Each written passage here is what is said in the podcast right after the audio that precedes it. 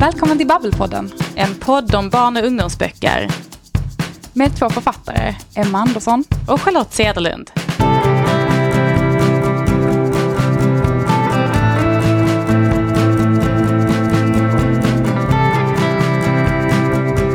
Emma, mm. du i din eh, debutroman, ja. eh, Där drömmar blir till, där har du med en del poesi, eller hur? Mm, det har jag. Jag har ju så här fint att jag fick lov att börja varje kapitel med ett citat, eh, ett utdrag ur en dikt eller ett utdrag ur en låttext. Mm. Jag samlar fortfarande på citat, men jag samlade väldigt mycket på så här, fina formuleringar och fina, och, och då fast, fastnade jag väldigt mycket också för eh, dikter och poesi. För det låter, det är oftast en väldigt koncis eh, och kort formulering av precis kanske det som tar mig en hel bok att skriva om. Eh, så det, mm, det fick en ganska stor plats. Just det. Men eh, läser du mycket poesi? Idag lite mindre än vad jag gjorde då. Eh, för ungefär vid den tiden som jag skrev min debutroman så pluggade jag också litteraturvetenskap. Så då ingick det också att läsa ganska mycket eh, lyrik som man kallar det då när man läser mm. litteraturvetenskap. Men, eh, men jag är fortfarande ett superstort fan av Karin Boye som är med jättemycket i Där de har blivit till.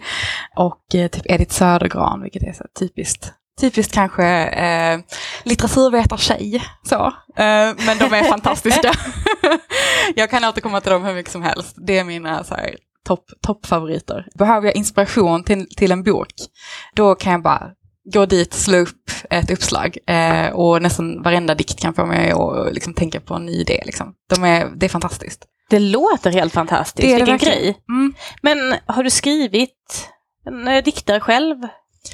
Nej, alltså jag, jag, eh, jag tror jag är fast lite i, eh, i, i lärarnas, det ska rimma.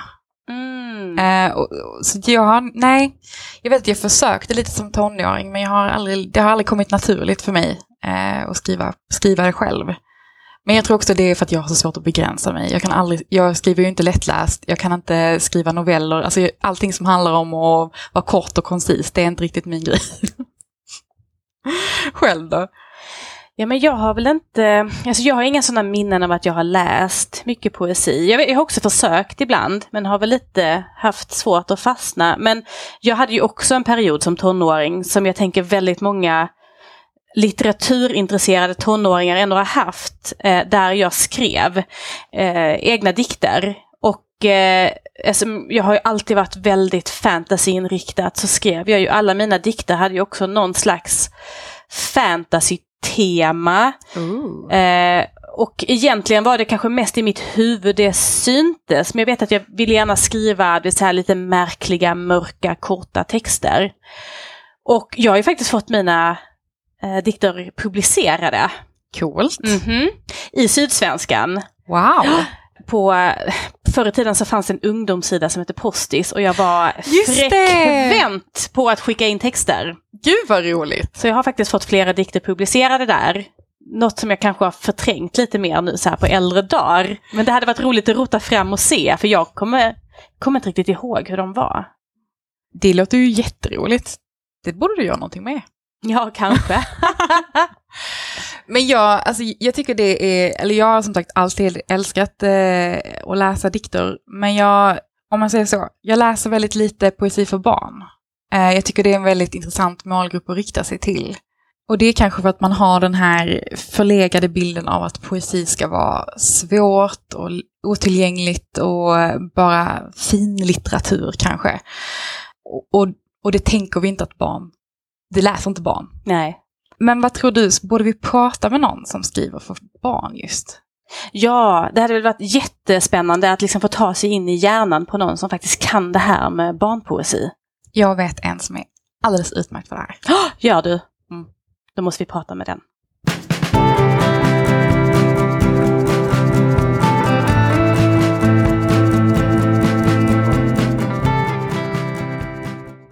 Han debuterade 2003 med poesibilderboken Mera glass i däcken. Sedan dess har han skrivit över 100 publicerade böcker för barn och unga. Han har skrivit serier för Bamse, nominerats till Augustpriset, översatts till flera språk och suttit på stol nummer 12 i Svenska barnboksakademin. Nyligen kallades han dessutom för barnpoesins okrönte kung. Varmt välkommen Mårten Melin! Tack så mycket! Det var en väldigt fin intro. Jag börjar känna, vem är det ni pratar? Det är ju du såklart. Hur, hur mår du idag? Jag mår fint. Härligt att du är Vackert väder här. i Skåne. Precis, och du är ju faktiskt på plats hos oss här. Ja, det är så lyxigt. Det är extra lyxigt verkligen att få ses. Mm. Vi ska ju prata lite om eh, poesi, tänkte vi idag, och barnpoesi. Och eh, du debuterade ju med just poesi för barn. Varför blev det just poesi? Jag har alltid skrivit poesi, men inte med tanke på kanske en yngre målgrupp. Och eh, så gick jag på skrivarlinjen i Skurup. Men samtidigt har jag haft intresse för barnkultur och jobbat med filmfestivaler för barn. Så jag fick väl tanken när jag gick på skrivarlinjen att jag skulle skriva en barndiktsamling. Eller jag tänkte, finns det, skriver folk dikter för barn fortfarande? För jag visste att det fanns. Från 70-talet, eh, C. Widerberg och Barbro Lindgren.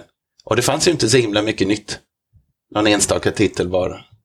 Så jag eh, började sätta ihop en diktsamling för barn som jag tänkte liksom att det här kan väl passa för barn. Och eh, fick bra uppmuntran av gästföreläsare, Arne Jonsson bland annat. Och så blev det det som blev en bok. Den här vuxenpoesin var inte så många intresserade av. Nej, det var så. Det fanns mer intresse för barnpoesin. Ja, jag fick eh, dikter publicerade i Ordfront och då tänkte jag nu jäklars, nu är det liksom, nu är framtiden utstakad. Men eh, det blev en annan framtid och det var ju för väl. Just det. Tror du att det var, alltså var det den här eh, barndiktsamlingen som gjorde att du hamnade på spåret för barnlitteratur överhuvudtaget? Det som hände när boken var på väg ut, det var att jag kom på att man kanske måste ha ett riktigt jobb också. Eh, och sökte jobb på Bamse-tidningen som redaktör. Och då hade jag haft tillsammans med eh, Thomas Ekström, Anna Jörgensdotter, Thomas Åkerfeldt i Malmö en underground litteraturtidskrift som hette Serum. Så jag tyckte, och jag hade ju också jobbat på serieförlag när jag gick på gymnasiet i eh, Sundbyberg. Så jag tyckte att jag var väldigt kvalificerad för att jobba på Bamse. Jag fick inte jobbet, men eftersom jag skulle ge ut en barnbok fick jag förfrågan, kan du skriva Bamse-serier kanske på frilans, för det behöver vi någon som gör. Och jag tänkte, oj, ingen aning, eh, det är en poesibok. Men eh, jag testade och det gick bra, så jag tror det gjorde att jag blev också uppmuntrad, eller fick självförtroendet att börja göra berättelser också, egna berättelser för barn. Just det, gud vad spännande. För det är den klassiska frågan när jag gett ut en poesisamling som inte går så himla bra. Kan du skriva en berättelse? kanske? Så då gjorde jag det. Och det, gick, det funkade också. Just det. Ja, men vad intressant. Men hur har, eh, när du skickade in din allra första diktsamling då, till alltså barndiktsamling, vad var liksom gensvaret från förlagen då? Alla sa nej. Förutom Eriksson och Lindgren. Och Eriksson och Lindgren är ett förlag som inte finns längre, men det startades av Barbro Lindgren och framförallt av Marianne Eriksson som var eh, Astrid Lindgrens efterträdare som barnbokschef på Rebén och Sjögren. Hon startade Eriksson och Lindgren när hon eh, gick i pension. Eh, och eh, var nog inte så rädda för att ge ut lite annorlunda saker. Och jag tänkte också Barbro Lindgren, poesi. Vi skick, skickade den dit också. Och de, jag fick jättefint gensvar. Jag har ett långt handskrivet eh, brev från Marianne med kommentarer på dikterna. Eh, som jag värderar väldigt högt.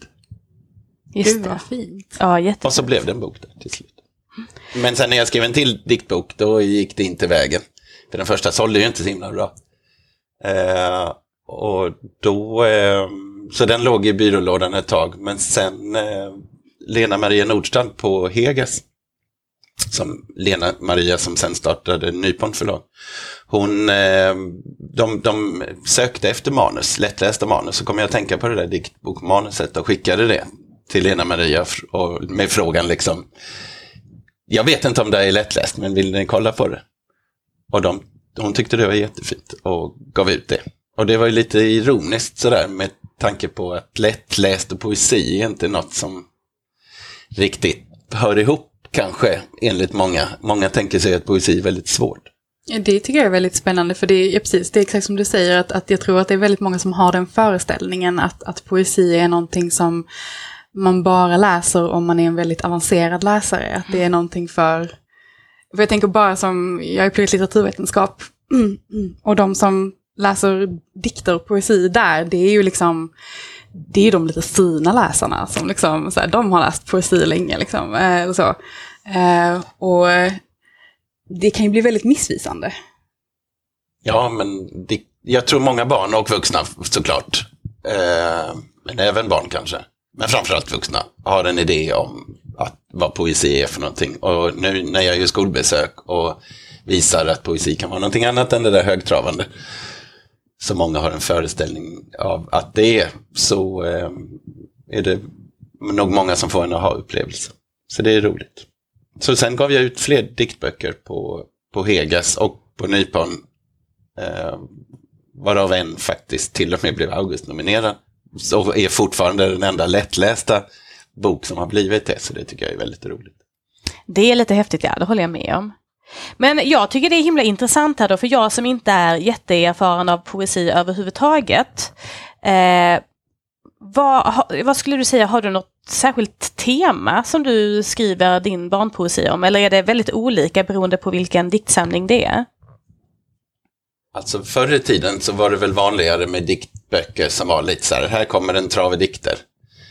Nu för tiden är, är ju fler diktböcker på, te, på tema och eh, berättar kanske någon form av historia. Det tycker jag är roligt också, att pussla ihop en diktbok så att varje dikt ska stå för sig och funka enskilt, men att de allihopa tillsammans berättar någon sorts historia. Så eh, det brukar visa sig efter ett tag när jag liksom har en trave dikter att ja, men nu börjar det kanske handla lite om det här. Och då kan det ju också inspirera till att skriva dikter på det temat. Och så kanske jag har några där jag känner att men de här passar ju inte in. Den här naturlyriken, den sparar vi till nästa, till nästa gång.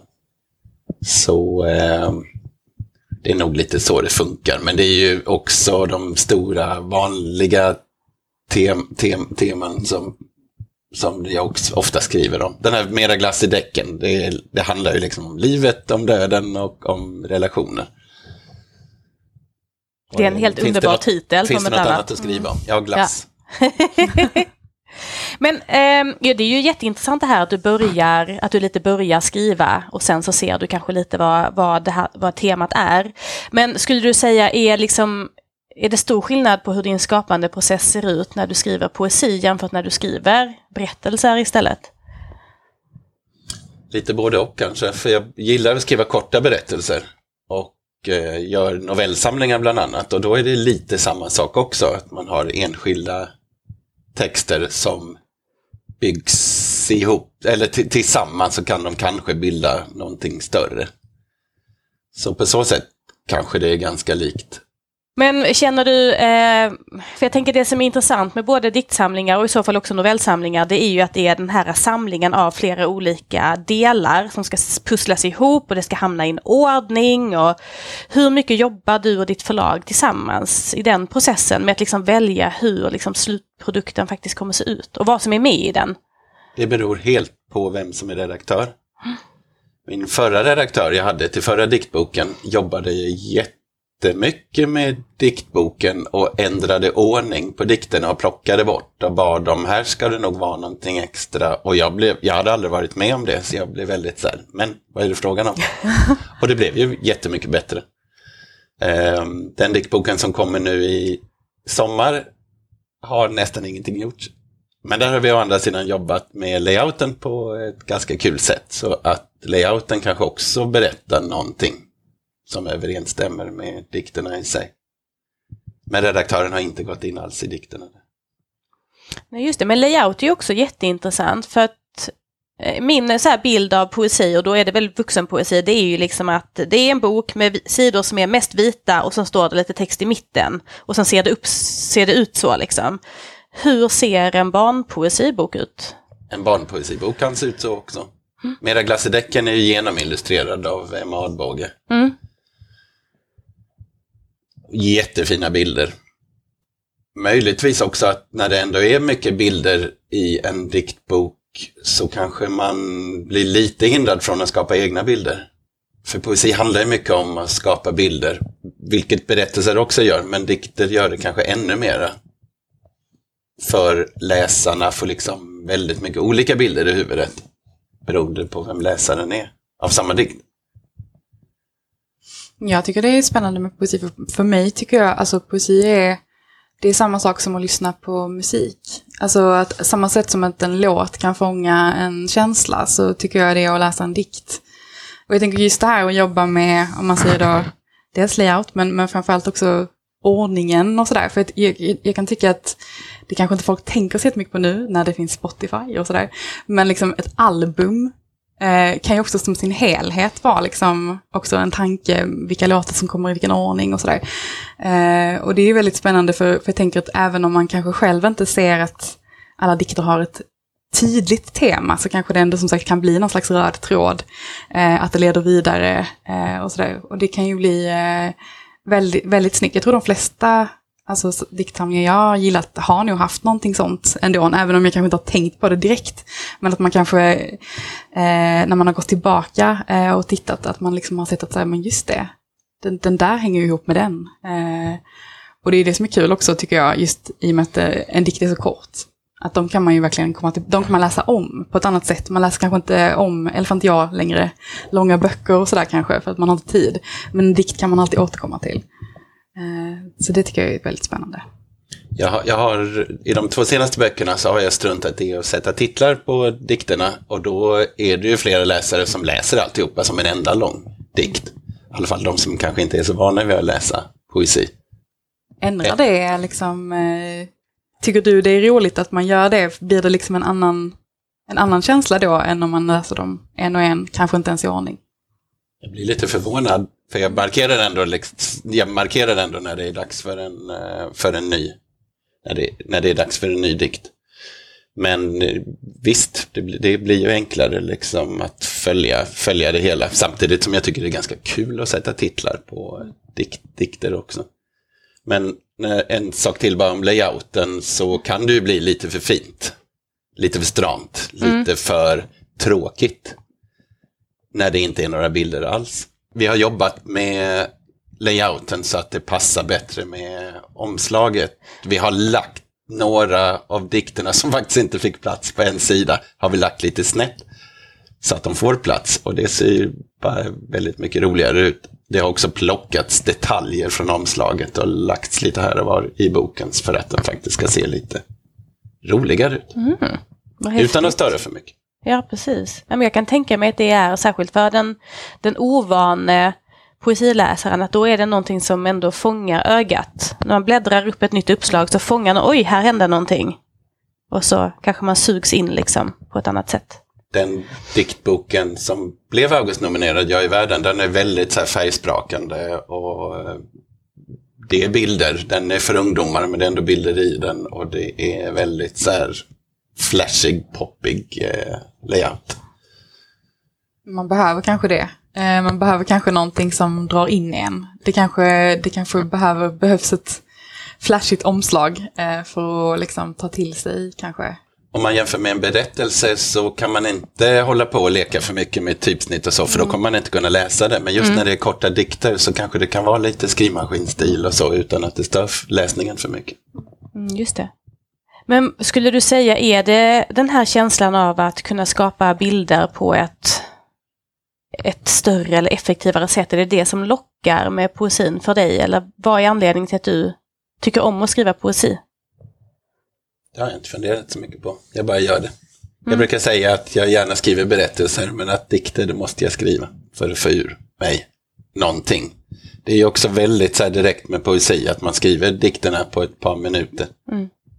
Medan en berättelse tar ju, ja det vet ni, tar väldigt, väldigt lång tid att göra. Så... Och det passar därför också barn och ungdomar så himla bra att skriva poesi för att de kan också göra det väldigt snabbt. Det finns någon sorts inbyggd, inneboende uppmaning i poesi till läsaren att de ska testa själva också. Har det aldrig varit svårt att skriva en dikt? Jo, många av de dikter jag skriver de får inte komma med i böckerna. Tar det lång tid? Eller så har någon, någon tagit lång tid för du säger att det är så lätt att de bara trillar ut liksom. Eller så, men är, har det någon gång varit liksom svårt på sättet att det har tagit lång tid och du, liksom, du känner att du har, du vet vad du vill skriva men du får inte ut det? Typ som man kan känna när man skriver en bok. Nej, för, nej, det tror jag inte. Inte på det sättet, för jag tror att jag skriver dikten innan jag vet vad den handlar om. Så därför behöver jag inte, jag sitter inte och tänker så här, åh nu ska jag få fram känslan av, utan dikten kommer först och sen inser man sen vad den egentligen handlar om. Men visst, jag kan sitta med en två minuters dikt många, många veckor och ändra om och fixa och tänka hur ska det bli och hur ska det vara för att, för att det ska bli så bra som möjligt. Det, jag får ju frågan ibland, hur lång tid tar det att skriva en diktbok? Ja, om vi tar själva tiden det tar att skriva dikterna så kanske man skriver en diktbok på en timme. Men det är en dikt en månad och så nästa månad kanske en dikt och så nästa månad en dikt. Och, och då blir svaret kanske tre år istället. Ja, just det. Så Just det, det. finns flera svar på den frågan, hur lång tid tar det att skriva en diktbok? Precis. Men jag får eh, kanske lite känslan då av att, att poesi kanske är svårt att forcera om man tänker i skapandeprocessen. För det vet vi ju också att även om vi helst kanske inte vill forcera någon text så kan vi ändå forcera berättelsetexter. Att få ur oss någonting som vi sen liksom förfinar i efterhand. Men känner du att det är det svårare att forcera en dikt? Oj, vilken fråga. Jag tror egentligen inte det. Jag har lite speciella så här, olika knep för att liksom komma i stämning och Det måste du berätta om nu ju. Ja, det får jag väl göra. säga. Nej, men jag kan, jag kan ta fram en diktbok och så läser jag den slarvigt och då får man idéer på saker. Man, jag får idéer på hur jag kan formulera vissa saker och ting. Felläsningar är ju toppen. Eh, jag kan också läsa, nej jag kan lyssna på eh, låttexter. Kanske ganska banala låttexter ibland. Och få idéer av det också. Lite mer än att skriva berättelser tror jag att jag försätter mig i någon sorts stämning.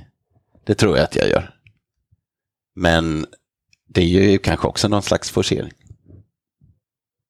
Ja, jag vet inte, jag tänker, mig- eller så här, för mig det brukar det alltid vara väldigt tydligt. Alltså att ibland så har man helt enkelt känslan.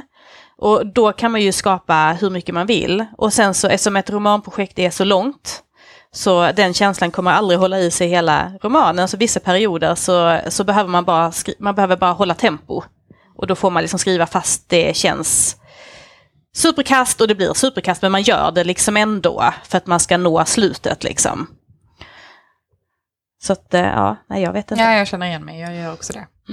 När det gäller dikter, som, och det här kanske har med det att göra, det är ju ingen som ber mig göra det. Nej, just det, du gör det för att du själv vill liksom. Så därför kanske det tar några år mellan diktböckerna, medan mellan romanerna tar det inte så lång tid. Ja, just det. Ja. Men det är härligt att saker och ting får ta lite tid ibland också. För att Det- bli så bra som möjligt. Det är det ju faktiskt. Och det är ju absolut diktböckerna jag håller högst av alla mina böcker. Mm. Det är de som betyder mest. Ja, vad fint. Och det förstår jag. Du, jag skulle jättegärna vilja haka i det här du sa för en liten stund sedan om att poesi är en sån bra grej för barnen att skriva själva. För du är, visst är du är ute mycket i skolor, det vet jag, och visst håller du ibland poesiworkshops. Eller vad man ska säga. Ja. Kan inte du berätta lite mer om hur det funkar? Och hur, vad, vad tycker eleverna liksom? Många tänker nog att nu ska vi skriva dikter så har de någon bild av vad det är och de har kanske gjort det tidigare också. Och då kanske de har skrivit vårdikter. Och så kanske det till och med är så att de har satt upp dem på väggen och så läser jag dem och det handlar alltid om hur fint det är på våren. Och jag blir väldigt provocerad för de dikterna är skrivna för att läraren ska läsa dem för att läraren ska tycka de, de är fina. Och då kan jag ställa frågan, men snälla någon, är det ingen här som är pollenallergiker? och så kanske någon räcker upp handen och så säger jag, är det inte väldigt jobbigt när det blir vår? Jo, det är väldigt jobbigt när det blir vår. Varför skriver du inte om det då? Mm.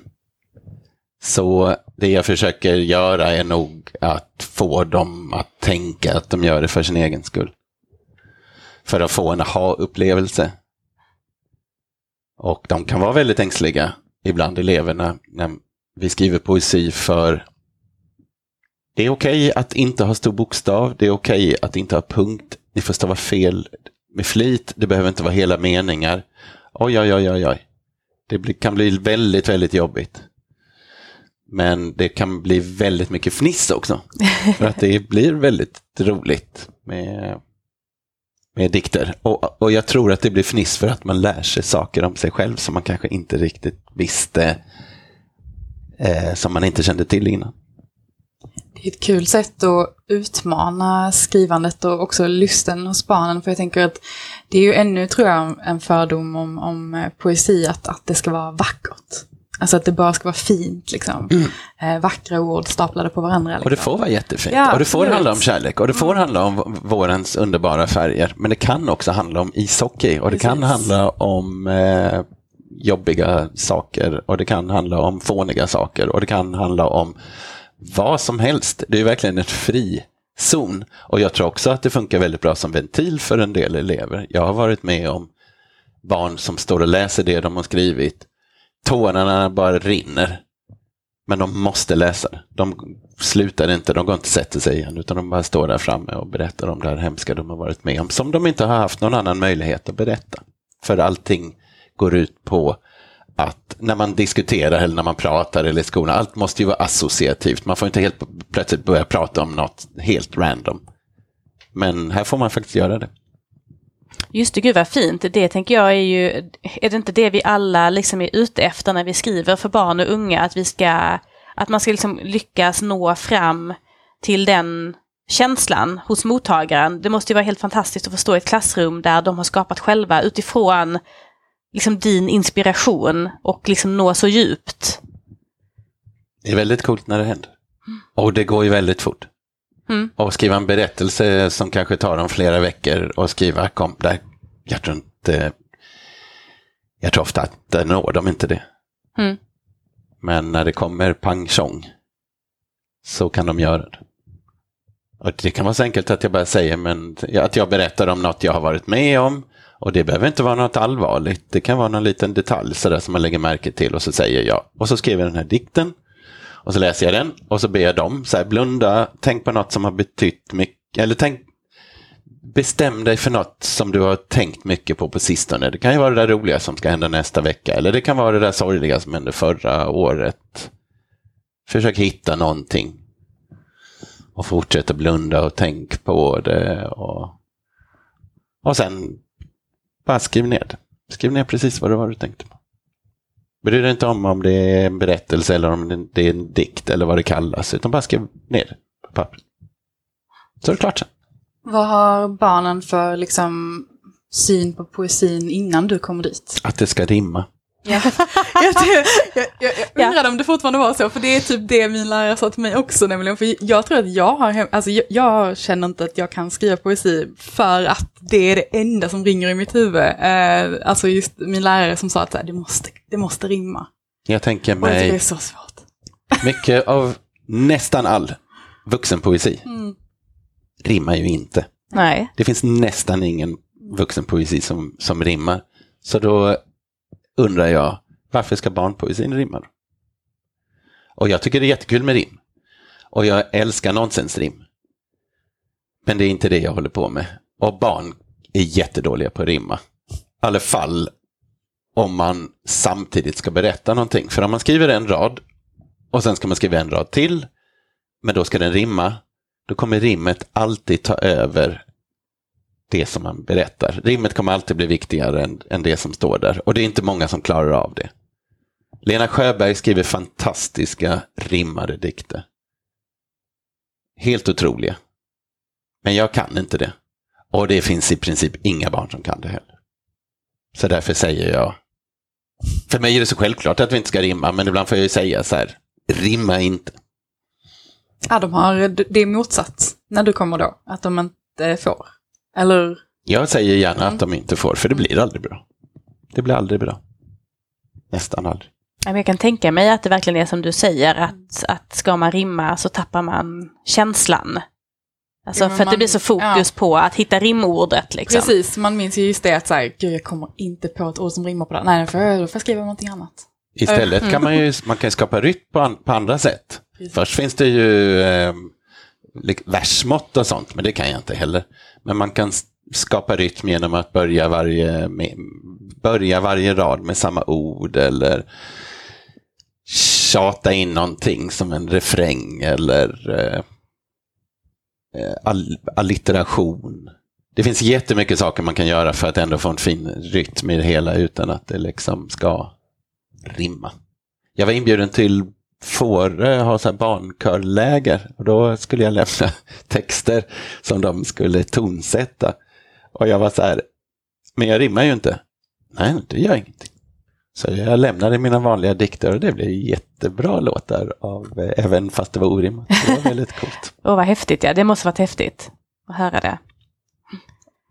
Men vad tänker du, eh, är poesi viktigt för barn? Jag tror att poesi kan vara ett jättebra sätt för barn att uttrycka sig. Och ju fler språk du har, desto bättre är det. Är du jätteduktig på att skriva berättelser, fine, då kan du göra det. Är du jätteduktig på tyska så kan du prata tyska. Är du jättebra på att dansa så kan du uttrycka saker med det. Är du jättebra på att göra film så kan du uttrycka saker med det. Jag tror också att vissa saker funkar bättre att uttrycka i en film än i en berättelse eller i en dans. Och på samma sätt tror jag att vissa saker funkar mycket bättre att uttrycka i en dikt än i en berättelse. Och eh, det ligger så nära till hands att göra det för att det egentligen är väldigt, väldigt enkelt. Men att det ändå kan säga väldigt mycket. Mm, just det. Men, men ett språk till. Mm. Och det är också så att en del barn, det här låter som en klyscha, men många av dem, många barn som inte är så haj på att skriva och haj på att läsa, det är de som briljerar när det blir poesiskrivning. Och då är det ju så fint i skolan att de barnen kan få vara duktiga på att skriva något så fint som poesi. Det får jag ofta höra lärarna efteråt säga, oj, tänk att hon läste, eller oj, tänk att han, oj, oj, oj. Det är ju häftigt. Då har de ju fått ett språk som passade dem. Det. Också ett språk som nog ofta glöms bort lite i skolan för att många är så ovana med vid att skriva poesi. Så då är det bra att jag kommer. Precis. Och vad tänker du liksom lite så, om man, om man tänker så här poesins framtid? För jag, jag tänker så, trenden är liksom att det blir mindre och mindre och mindre poesi, både för barn och vuxna, eller? Hur tror du att det kommer vara att nå ut med barnpoesi framöver? Jag tror inte det är mindre egentligen, för det är så väldigt lite hela tiden. Eh, visst, möjligtvis att poesi hade lite större plats på 1800-talet och kanske också delvis har övertagits av eh, musiktexter. Men samtidigt gillar jag lite att det är lite, det är lite underground över det. Det gillar jag, när det är den sortens poesi. Det är som att poesi är både så väldigt, väldigt fint och väldigt, väldigt konstigt. Så man kan verkligen jobba utifrån ett underground-läge. Ja, det är ju barnlitteratur över, överhuvudtaget. Förstås. Väldigt, väldigt eh, i underläge. Och därför kanske lite underground och kanske lite... Man kan göra lite vad som helst, för det är ändå ingen som bryr sig. Inga vuxna i alla fall. Nej, precis. Så jag tror inte jag tror inte det ser värre ut än det gjorde för liksom 10 år sedan, eller 20 år sedan, eller 30 år sedan. Det tror jag inte. Det kommer ju diktböcker. Inte många, men det kommer ibland. Och så kanske det också har blivit mer dikter på nätet och i olika sådana sammanhang. Och vi, nu vet jag inte hur mycket poetry slam det finns nu för tiden, men och det är klart, det är väl inte så mycket poetry slam för barn och unga, men det är ändå något som inte märks så tydligt kanske om man till exempel läser kultursidorna i, i tidningen, men det finns där. Mm. Och det gäller ju barnlitteratur också. Det sy- syns inte heller så mycket på, på kultursidorna, men den finns ju där. Precis. Den finns ju egentligen väldigt mycket med tanke på att skulle man, skulle man eh, göra en bedömning av barnkulturen enligt kultursidorna så skulle man tro att den inte existerade. Men så är det ju inte. Men om, eh, om det skulle vara någon eh, av våra lyssnare som sitter och tänker att alltså, riktigt sugen på att skriva poesi för barn, men jag vet inte riktigt hur jag ens ska, alltså hur, hur, hur börjar jag? Hur går jag tillväga? Har du några tips? När det gäller att skriva för barn överlag så brukar jag alltid säga, om någon får för sig att jag skulle vilja skriva en barnbok, då säger jag gå till biblioteket, låna hundra barnböcker och läs dem. Sen kan du börja. För då får man ju koll på lite hur det ser ut och eh, hur mycket textmängd det kan vara i förhållande till hur gammal läsaren är.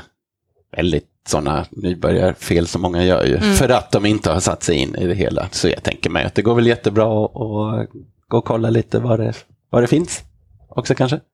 Läsa det. Men, men ja, jag vet inte. Det kom, nej, så mycket diktböcker kommer det inte. Jag kan inte sitta här och ge tips så att någon gör en diktbok som är bättre än min. Då får jag inte ge ut mig. Nej, tyvärr, vi har redan gett ut en diktbok det här kvartalet. Eller det här, eh, det här, det här alla, årtiondet. Man kan låna alla Mårtens eh, böcker på biblioteket ja, eh, och inspireras. Ja, men precis. Låna alla Mårtens böcker. Nej, men man får väl utgå från sig själv och skriva så som man vill själv att det ska vara.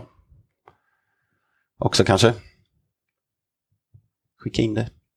Ja, precis. Få kritik, låt andra läsa. Jag vet Nej. Ja, men jag tänker lite om jag ska plocka upp det som, som jag tar med mig från vad du har sagt. Eh, så är det ju den här att, eh, att skriva det som att ingen väntar på det. Alltså att bara få bara få, få skriva dikterna när de kommer till en och samla dem och liksom sen i ett senare skede se om det faktiskt kan bli någonting mer än att försöka då forcera ut sig en diktsamling. Det tycker jag låter bra. Men Mårten, allt det här låter ju jätteintressant och jag måste ju säga att även om inte jag har skrivit poesi på flera, flera år så gjorde jag ju också det som barn och blir kanske lite sugen att se om det finns något kvar där inom mig. Ja, det tycker jag. Men jag tänker innan vi avslutar så skulle vi ju jättegärna vilja få höra någon av dina dikter. Skulle du kunna tänka dig att läsa någonting för oss? Jag råkar ha med mig en dikt här faktiskt, om jag kan läsa. Eh, och den är ju den kommande boken som kommer på Rabén och Sjögren i sommar. Och heter Samtidigt inuti. Boken alltså. Och en av dikterna går så här. Det är sant att jag sällan lyssnar på dig nu för tiden. Men du säger ju inget heller. Det är sant att jag inte ser dig i ögonen nu för tiden. Men du tittar ju heller inte. Det är sant att jag inte ens stannar upp, bara skyndar förbi. Jag önskar du kunde ropa ”Hallå, här är jag!” Men det är klart att du inte gör det. Du är ju bara min spegelbild. Wow, vad fint den kändes tyckte jag. Tack snälla Mårten för att du ville komma och prata med oss idag. Jätteroligt och jätteintressant att få höra mer om barnpoesi. Det var jättetrevligt att komma. Tack så mycket.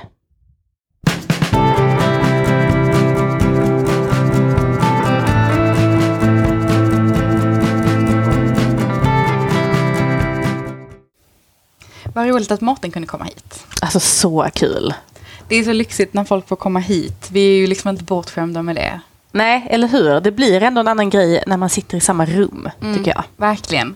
Och så himla roligt att höra om hans poesi. Jag känner att jag, eller jag har känt Mårten i jätte, jättemånga år.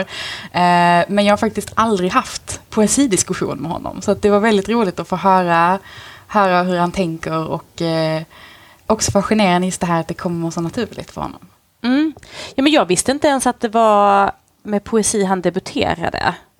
Nej, det hade jag nog faktiskt inte heller koll på om jag ska erkänna. För, för när jag träffade Mårten så hade han ju redan gett ut en miljard böcker. Mm. Han, han, är ju så extremt produktiv så, att, så att det, hans debut hade jag ju inte koll på. Men nej, superkul att få höra det. Och jag kände att man blir väldigt... Eh, jag kände att nu måste du typ göra en antologi av dina postis-dikter här känner jag. Ja, du tycker det? Ja, det tänker ja. nu, när, nu när vi har hört liksom, eh, hur, hur, eh, hur man ska jobba här med sin ja. poesi. Liksom, att det ska komma i så här temautgåvor. Så ja, men det är se sant. fram emot den boken nu. Brukar de inte säga det? Man har aldrig skrivit något förgäves, så Exakt. kanske inte ens mina postisdikter. Exakt. Jag ser fram emot det. Men alltså jag tyckte det, alltså jag känner att jag känner mig lite så här peppad på eh, poesispåret nu. Jag känner att jag vill veta mer om poesin i Sverige, typ. Mm. Ja men verkligen. För det känns ju också, och det kanske bara är en spontana känsla när man samtidigt hör att det är så dåligt, dåligt med läsningen och Mm. sådär. Att, att om det då är dåligt generellt med läsning, vem läser då poesi? Precis. Eh, så att, absolut, det skulle jag jättegärna vilja prata om mer om tänker jag. Men ska vi ta och prata kanske med någon som har koll på det här med poesiutgivning? Det finns ju faktiskt ett väldigt lokalt förlag, Ellerströms, där jag känner en som jobbar. Oh, det är ju en jättebra idé.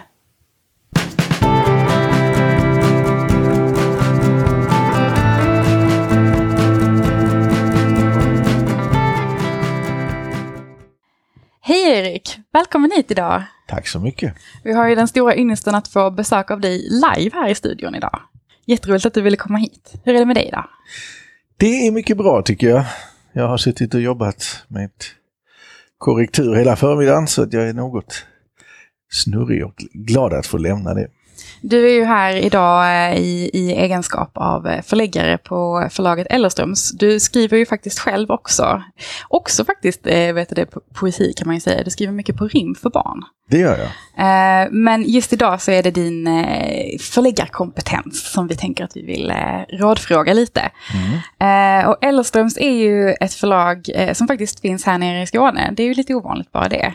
Men också vars utgivning till stor del utgörs av just poesi, dock för vuxna. Hur länge har du jobbat på Ellerströms?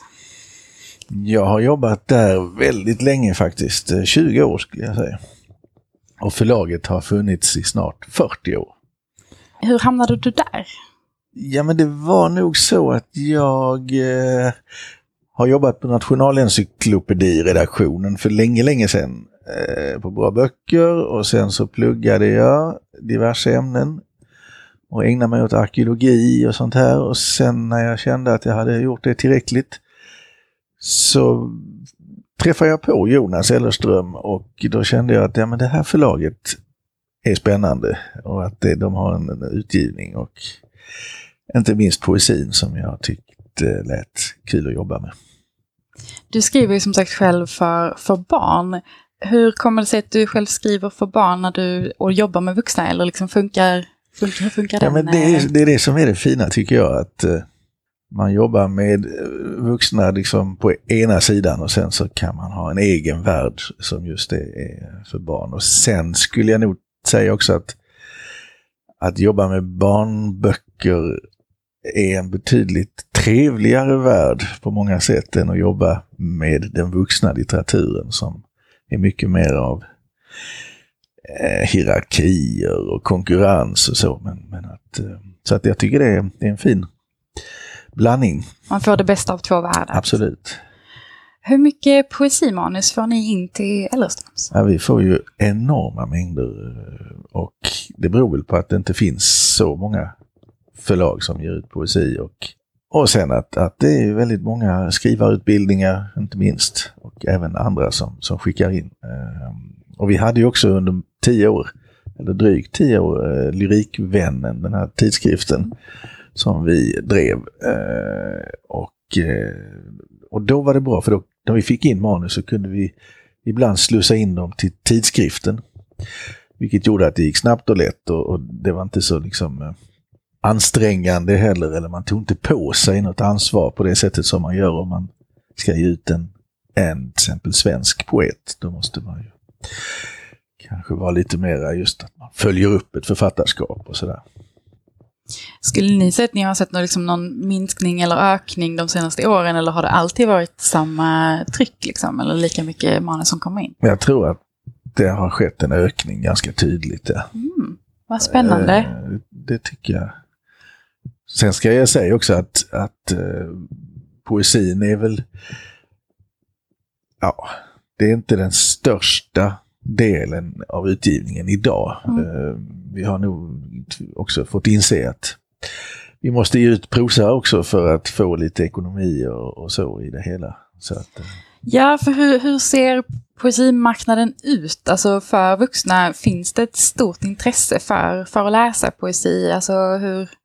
För, för, för vi pratade med Mårten om det, nämligen att, att eh, förlagen kanske är lite aviga ibland när man säger att man vill eh, komma med en poesiantologi till exempel. Och sådär, att de, vill, de, de, de föredrar kanske att man skriver en vanlig bok, eller vad man ska säga. Men, men eh, ja, precis, är, det, är, är vuxna mer öppna för poesi?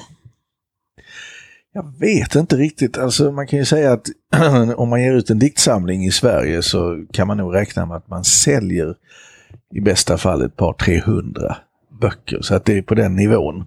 Och i jämförelse då, hur mycket ger ni ut, eh, säg en prosabok liksom? Ja, eller? ja, men det är inte heller några jätteupplagor men det kan ju vara i alla fall en 3000. Ja, okej. mm. Som, som man, eh, så att det är klart att det är stor skillnad. Eh, Och vår utgivning av poesi är ju beroende av Kulturrådet också. Som stöttar i, i bästa fall, det vet man ju aldrig förrän boken har kommit ut för att det är efterhand. Men alltså det finns en poesipublik, men jag skulle säga att den ligger där liksom, kring 200-300 som verkligen liksom köper och läser poesi i Sverige. Så att det, det finns ju inga pengar riktigt i det. Um, och, uh, ja, och sen ger, ger vi ut ganska mycket översatt poesi också. Då kan man ju ibland uh, välja att, att hitta översatt poesi av, låt säga, jag har gett ut av Margaret Atwood eller av eh, ja, man, liksom sådana här berömda prosaförfattare som också skriver poesi. Och då kan det också ge. Eh,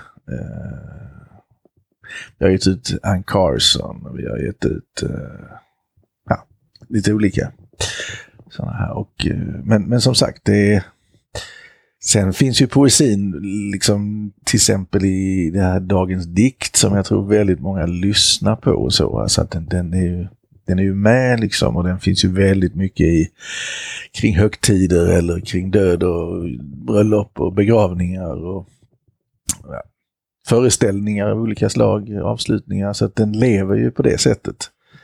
Men eh, som sagt, det är en det är ingenting som förlaget kan gå runt på, det är det inte. Nej, vi, vi pratade med Mårten om det också, just att, att det... Jag tror det är många som har fördomar kring poesi och vem det är som läser poesi och eh, liksom vem poesi är till för. Eh, och att det är lätt kanske att tro att det är väldigt finkulturellt och någonting som man inte kan ta till sig som en, om man säger gemene läsare kanske, eller så, att det är liksom någonting man behöver ha någon slags avancerad kunskap kanske för att förstå eller liksom Mm. eh, eh, kunna ta till sig. Det finns ju den Ehm. eh, fördomen, absolut. Ja, och jag, och jag kan tänka mig att, att, eh, ja, men att den hänger kvar liksom, och att man kanske behöver hitta, hit, hitta publiken på andra sätt. För jag tänker som, som du sa också med dagens dikt, alltså, eh, poesi är ju väldigt bra för att läsa högt. Alltså just där att höra rytmer och, och sådär. Att eh, ja, publiken kanske inte hittar dit för att man är lite rädd för poesin. Så kan det ju vara. Och, och så tänker jag att, att eh, den slags poesi som många hör utan att de tänker på det är ju sångtexter och Mm. vistexter. För det är ju poesi ofta liksom, hur man nu ska, det kan man inte dela upp så tycker jag. Och, och, och då är det inga problem så Nej, att säga. Men, men sen när den kommer på, på tryck på ett vitt papper så blir det genast lite sådär eh, att- folk backar lite. Och, Mm. och det är väldigt synd. Eh, och som en parentes i det här så, så kan jag säga att jag och min kollega Marie för många år sedan, det var nog 15 år sedan, så tänkte vi just på det här, hur ska vi nå ut till alla möjliga människor runt om med poesi? Och då fick vi den här idén lite på skoj när vi var på ett, eh, ett möte uppe i, med småförlag. Att, ja, men tänk om vi skulle ta en kändis och låta dem välja och så gör vi en pocket och sen låter vi eh, någon sån här eh, stor veckotidning ha med en poesiantologi. Och så tänkte vi att vi skojade där att ja, men varför inte Lasse Berghagen som var i ropet som mest då med allsång. Och sen åkte vi hem och sen gick det några eh, veckor eller så. Och så ringde telefonen på förlaget och så svarade jag. Och så var det Lasse Berghagen som eh, ringde och sa hej. Då hade han fått syn på en recension av W.H. Auden begravningsblues eh, på den här i, i filmen Fyra bröllop och begravning. Och så hade vi gett ut på Ellerströms en ny översättning av den och då ville han beställa boken från oss. För det var slutsålt på Hedengrens. Så då frågade jag, eller sa det är väldigt konstigt att du ringer eftersom vi precis har pratat om det här. Och så berättade jag om idén och så sa han toppen, sa han, jag är med. Ja, så ringde jag till Allers veckotidning och så, så presenterade jag det här så sa de oj, jaha, mm. det är ju spännande men eh, poesi, ja, hur det var så blev det i alla fall en pocket som kom ut i 300 25 000 exemplar och spreds med Allers veckotidning över hela landet. Och, och det var ganska fantastiskt. Det, och också när vi hörde av oss till rättighetsinnehavarna. Det kunde vara Per Lagerkvists barn eller Bojes släktingar eller Tranströmer. Då var alla så här, wow, vilken bra idé, ja, visst. Så att det kändes som att... Eh, och så kan man ju göra. Och, och det tror jag gjorde rätt så mycket för att sprida eh, så, en Mm. del av det här. Ja, det är ju upplagor som, som de flesta av oss aldrig kommer i närheten av, alltså oavsett inte, alltså. vad man skriver nästan, så det är ju helt fantastiskt. Ja, Gud, det, ja, som sagt, det gäller mycket att vara påhittig, alltså, eh, tror jag, och tänka, tänka lite nytt kanske. precis. Dikter i mitt hjärta hette den. Fint. Men jag är lite nyfiken på eh, liksom processen som förläggare. Alltså, hur, hur redigerar man poesi till exempel? Vågar man eh, peta i någons eh, poesi? Ja, det är ju inte så mycket man gör åt Mm. den. Alltså, om man verkligen tycker den är bra så, så får den ju i stort sett stå. Det är ju känsligt att gå in och, och, och rota i det. Utan då, eh, så på det viset är det ju, när man väl har bestämt sig så är det ju sn- ganska snabba och lätta böcker att göra jämförelsevis, vilket är en fördel. De står som de är. Ehm, så att det, det, det. Sen kan man ju säga att man kan lyfta ut vissa dikter och man kan liksom hitta någon ordning och så. Jag skulle säga också att idag är det nog, eh, alltså när vi får in eh, diktsviter som är liksom en svit kring ett ämne till exempel som är intressant och som dessutom då är välgjort. Det är ju eh, liksom sånt som vi blir extra nyfikna på.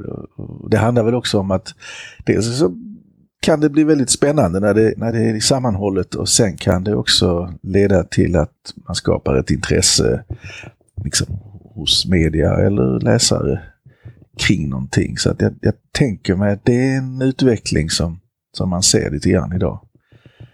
Eh, Det är inte så mycket de här fristående dikterna i en samling utan gärna något som hänger ihop. Liksom. Någon slags tematik i alla fall. Mm. precis.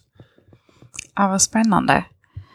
Jag tänkte avslutningsvis att, eh, som sagt, du skriver ju också själv för barn. Eh, tror du att det är viktigt för barn att läsa poesi för att man sen ska eh, bli en vuxen poesiläsare? Ja, men det tror jag ju. Framförallt tror jag det är viktigt att man håller på och leker med språket med barn liksom på olika sätt. Och vänder och vrider på ord och också det här med just det att man, man rimmar och man jobbar med rytm och, och så. Jag tror att det är en bra eh, ingång med de här också gamla ramsorna och sångerna. Ehm, Nej, men att man, att man, eh, att man får barn och, och känner att språket är någonting eh, som man kan modellera och, och leka med. Det tror jag är liksom viktigt om man ska få framtida poesiläsare. Det var fantastiska slutord. Tack så jättemycket Erik för att du ville komma hit idag. Tack själv.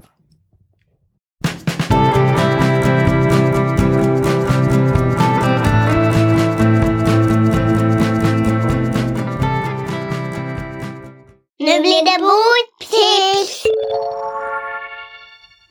Charlotte, har eh, du läst något roligt den här veckan?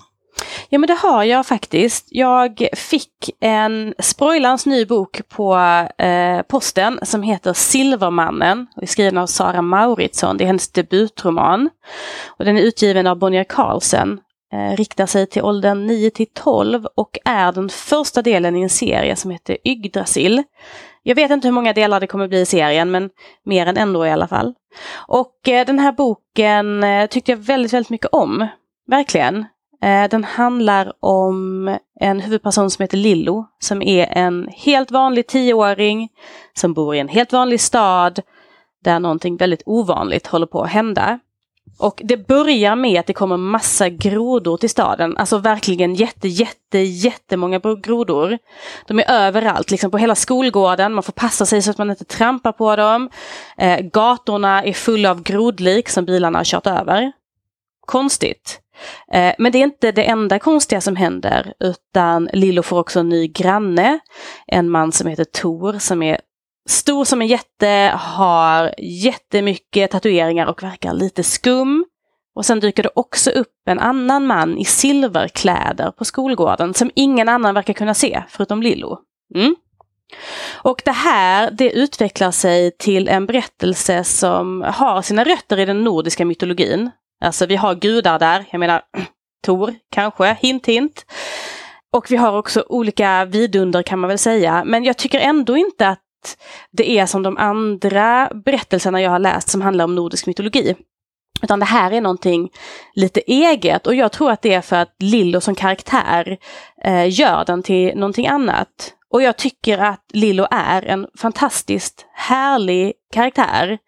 Eh, det är en karaktär som bär väldigt, väldigt mycket mörker inom sig men där det hela tiden finns också eh, stråk av, av humor. Lillo bryr sig mycket om djur och natur.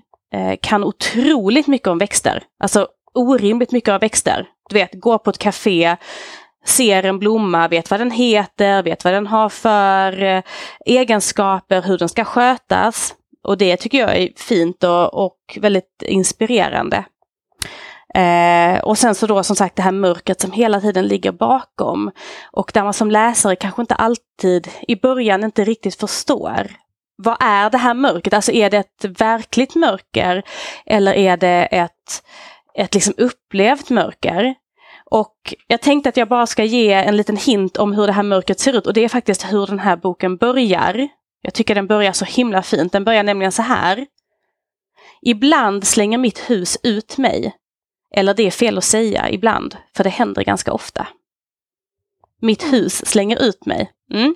Och där börjar man liksom, där får man en liten en känsla för hur, eh, hur den här berättelsen är skriven. Och jag tycker att eh, Sara Mauritsson har en otroligt fin ton. Och eh, hon ger mig en känsla när jag läser den här boken som får mig att vilja gräva ganska djupt in i Lillo eh, som karaktär. Och det tycker jag, det är uppskattar jag jättemycket för att jag är inte alltid en sån som fastnar jättemycket vid karaktärer. Jag fastnar ofta vid handling, men här har jag fastnat väldigt mycket vid Lillo. Och jag ser verkligen fram emot att jag ska få läsa fler böcker eh, om det här och jag hoppas att de inte dröjer allt för länge innan de kommer. Så det är verkligen, verkligen ett tips från min sida. Vad spännande. Jag älskar ju nordisk mytologi så det låter som en bok jag ska eh, sno från dig. Då. Absolut, du kan få den nu när jag är mm. klar. Vad kul. Men du då, har du läst någonting bra? Ja men det har jag. Jag har också eh, läst en bok av eh, debutanter kan man säga. Mm. Eh, det är första boken i en ny serie för åldern 6 9 år. Eh, och det här är en bok för alla som gillar rymden. Serien heter eh, Mars tur och retur och första boken heter De utvalda. Och boken är skriven av Roger Dackegård och eh, Lova Eriksson som just barnboksdebuterar. De har gjort mycket annat verkar det som, men det här är första barnboken de skriver. Med illustrationer av Mattias Andersson. Eh, och den kom ut på Bonnier Carlsen i slutet på mars i år. Och boken handlar om de bästa vännerna Svea och Sydney som är 11 år gamla och är elever på Rymdakademin i Lappland. Och de tränar för att bli utvalda till ett alldeles särskilt uppdrag, nämligen att fyra elever kommer att väljas ut och få åka till Mars för att inleda koloniseringen eh, och starta upp ett helt nytt samhälle på den här röda planeten. Och vilka kommer då bli de utvalda? Eh, det är mycket det första boken handlar om. Eh, och sen så spirar det ju såklart också kanske någonting lite mer än vänskap mellan Svea och Sydney. Och eh, tänk då om det kanske bara är en av dem som får åka iväg. Mm. Och det här var en väldigt spännande och fartfylld bok som jag tyckte väldigt mycket om av flera anledningar. Och dels för att den är också, den är lite mer serieroman än bok skulle jag säga. Eh, och det var väldigt roligt att få läsa en serie igen. Jag läste jättemycket serietidningar som barn, men det var väldigt länge sedan jag läste det nu. Eh, så det var fint att liksom få återförenas med det berättandet. Och jag tyckte också väldigt mycket om Mattias Anderssons bilder. Och tyckte också att jag kände igen stilen lite grann, så jag var tvungen att kolla upp honom. Och då upptäckte jag att det, han, det var han som gjorde bilderna till bilderboken som du recenserade i förra avsnittet, Charlotte. Mm. Eh, om det här spöket, Bo. Så att jag, mm, han, är, han är tydligen i ropet nu. Verkligen. Gör mycket, mycket. Och sen så har jag ju också alltid varit, som jag antar att de flesta är, väldigt fascinerad av rymden och också lite rädd för rymden. Kanske man ska erkänna. Och det där med att kolonisera Mars tycker jag också känns eh, väldigt högaktuellt med tanke på allt prat om rymdturism och att så här, Elon Musk ska skicka människor till Mars om några år och sådär. Kanske kommer vi inte skicka just 11-åringar till Mars. Jag vet inte. Men, men eh, kommer det finnas människor där inom en snar framtid? Ja, det känns ändå inte helt otroligt tycker jag. Och en eh, kul detalj med boken är också att varje kapitel inleds med en liten faktaruta om Mars med kort info om olika saker som exempelvis varför Mars kallas för den röda planeten, eh, hur mycket en människa väger på Mars och eh, vilken färg som solnedgången skulle ha där.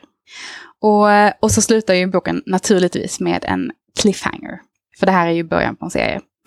Så jag vill ju såklart veta nu, vad ska hända med den här expeditionen? Men det var allt för den här veckan. Eh, vill ni komma i kontakt med oss, skicka ett meddelande, prata med oss, tipsa oss om andra böcker, vad som helst, så får ni jättegärna lov att göra det. Ni vet hur man gör vid det här laget. Ha det så fint! Hej hej!